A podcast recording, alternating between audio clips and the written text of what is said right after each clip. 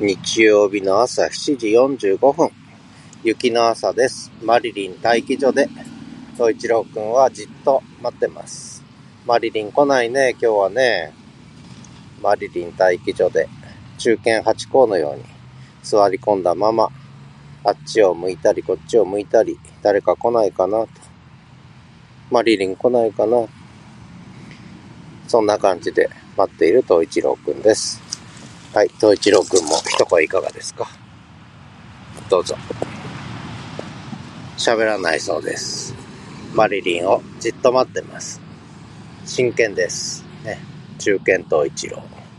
この辺に今に銅像が建つんじゃないかな、10年後ぐらいにはね。